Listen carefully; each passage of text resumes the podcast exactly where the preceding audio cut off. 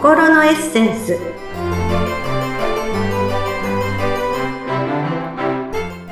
皆様こんにちは自己開花アドバイザーの中井真理子です今日もご一緒してくださるのはこの方ですインタビュアーの鈴木沙子です。マリコさん、今回もよろしくお願いいたします。よろしくお願いいたします。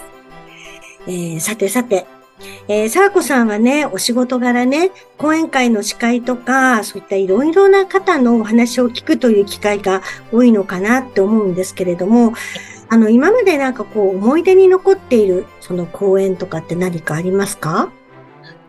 そうですね。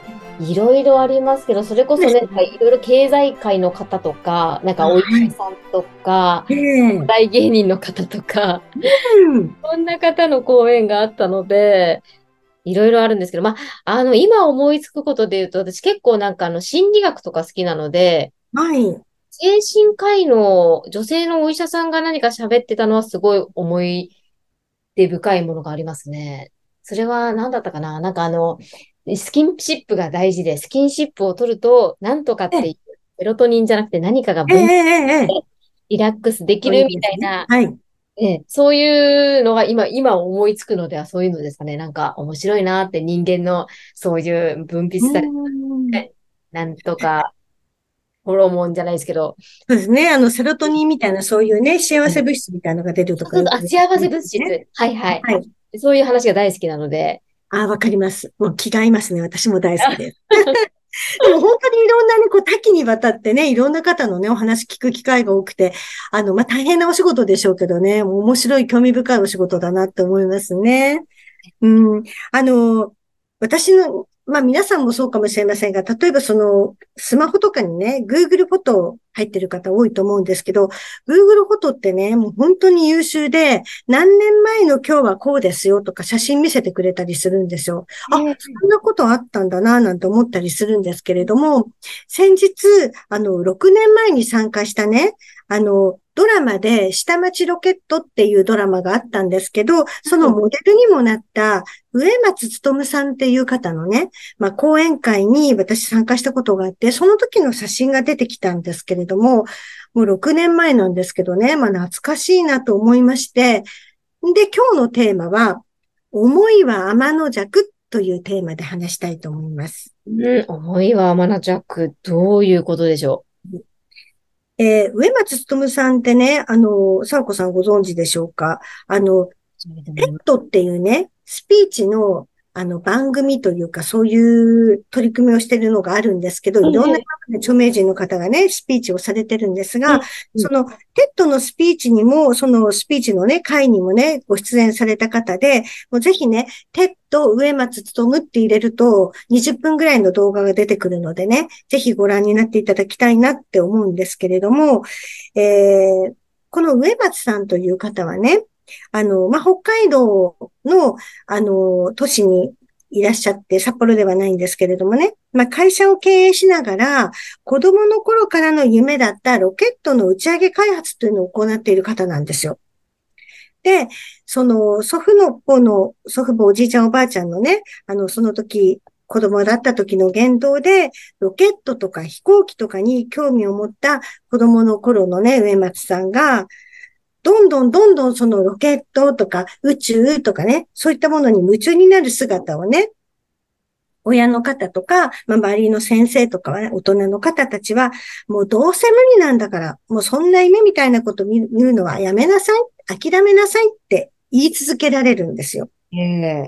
で、一度はね、やっぱりダメなのかって、宇宙とかね、そういうロケットとかってやっぱり頭がすごく良くないといけないとか、お金がすごくかかっちゃうこんなね、自分なんかできないのか、なんて思ったこともあったらしいんですけれども、それでもね、自分の夢を諦めないで叶えていったのは、あの、確かにおばあちゃんだったと思うんですが、子供の頃に、思うは招くっていう言葉を教えてくれたらしいんですよ。招くっていうのは招待の招っていう字ですね。思うことっていうのは自分がやりたいことを招いてきてくれるんだよって言われた。だから確か、 TED のスピーチも思いは招くっていう確かタイトルだったと思うんですね。で、よくくね、思考は現実化するっていう本も出たぐらいで、まあ、日本であろうが海外であろうが、その思う、まあ、すなわち意識するっていうことは実現するんだっていうことがね、もうかなり世の中にね、浸透してきたなって私は思うんですけれども、でもその一方ね、マリコさんよくなんかね、あの、未来ノートだのね、なんだのかんだの言ってますけど、そんな思ってるだけでね、ちっとも叶わないですよっていう方もいます。中にはね、いるんですよね。それはなぜなのかって今日お話をしたいと思うんですけれども、なぜ思ってるのに叶わないのか。思ってるんでしょこの叶わない人たちも自分がこうなりたいなって思ってるんです。だけど叶わないんです。でそういう人がすごく多いっていうのはなぜなのかっていうと、実現しないのは、あなたがどうせ叶わないっていう打ち消す意識の方が強いので、叶わない現実を手に入れてるんですね。まあ、ある意味自分の夢が変なことですけど叶ってるっていう、まさに思いが天の弱になってるんですよ。うーん。なるほど。まさしくね、先日のポッドキャストでもお話をした無意識の領域の話になりますけれども、こんな風になりたいっていう素敵な思いを描いていても、その一方で、いやいやいやいや、そんなの無理だよ、みたいな。今から？こんな年になってからやるの？とかね。もしくは、え、全然知識もないのにできるの？お金もないじゃん、人脈もないじゃん、できないよっていう意識の方が強すぎるから、結局無意識ってどっちを採用するのって言ったら、このたくさんの思いの方を採用するんだから、あ、あなたは無理だよって思ってるのね、オッケーオッケー、無理を叶えてあげるよっていう、この無理って方を叶えてるんですよ。うわ、そういうことですね。はい。どうせ。まさしく天の弱なんですよ。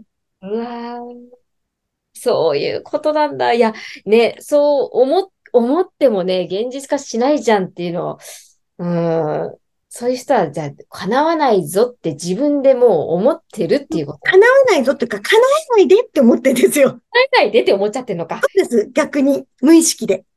叶えたいなって思ってる、叶えたいなっていう弱い思いよりも、叶えないでだって無理なんだからっていうことですね。恐ろしいですね、そう考えると。恐ろしいんですよ。自分で意識してる。自分でも打ち消してる。叶えないでっていう強い思いの方を叶えてくれてるんですね。で、まあ、先日のね、ポッドキャストでも話しましたけれども、まあ、幸せにね、心豊かに人生をさ、あの、成功させていくっていうのが、どの方、皆様の最終的な大きな目標になるんですけれどもね、そのためには素直であるってことがとても大切ですよってお話をしましたけれども、素直に思うは招くと信じることが大事なんですね。ここですね。素直に信じる。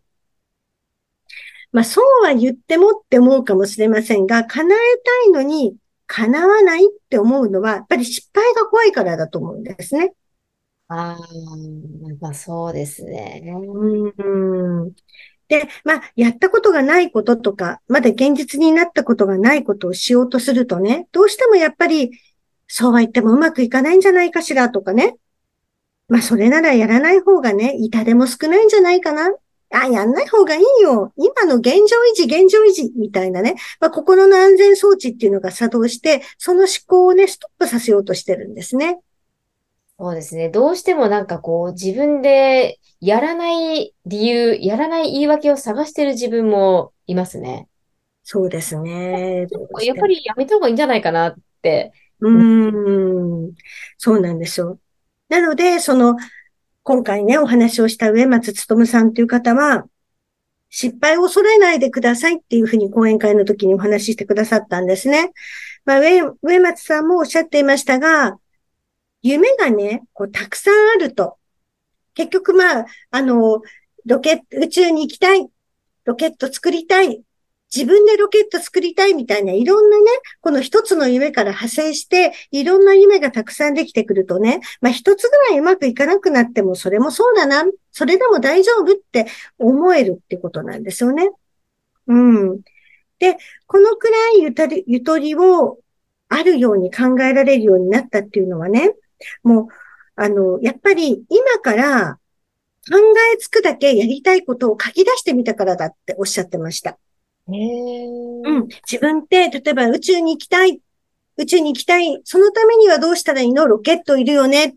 ロケットってどうしたらいいの？え、自分でも作れるんじゃない？じゃあ自分で作るためにはどうしたらいいの？みたいなことをたくさん書き出したって言ってましたね。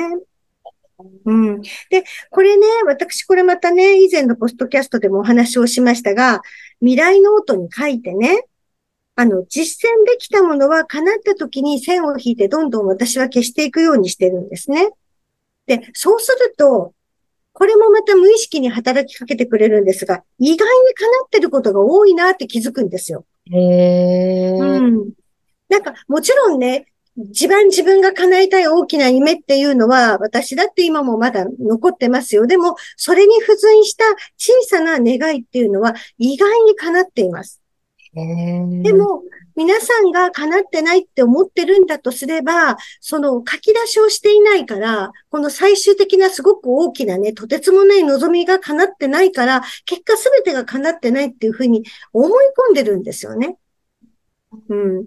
思い込んでいるのと、先ほどお話をした叶えないでっていう方を叶えてくれてる天の弱状態になってる。この二つだと私は思います。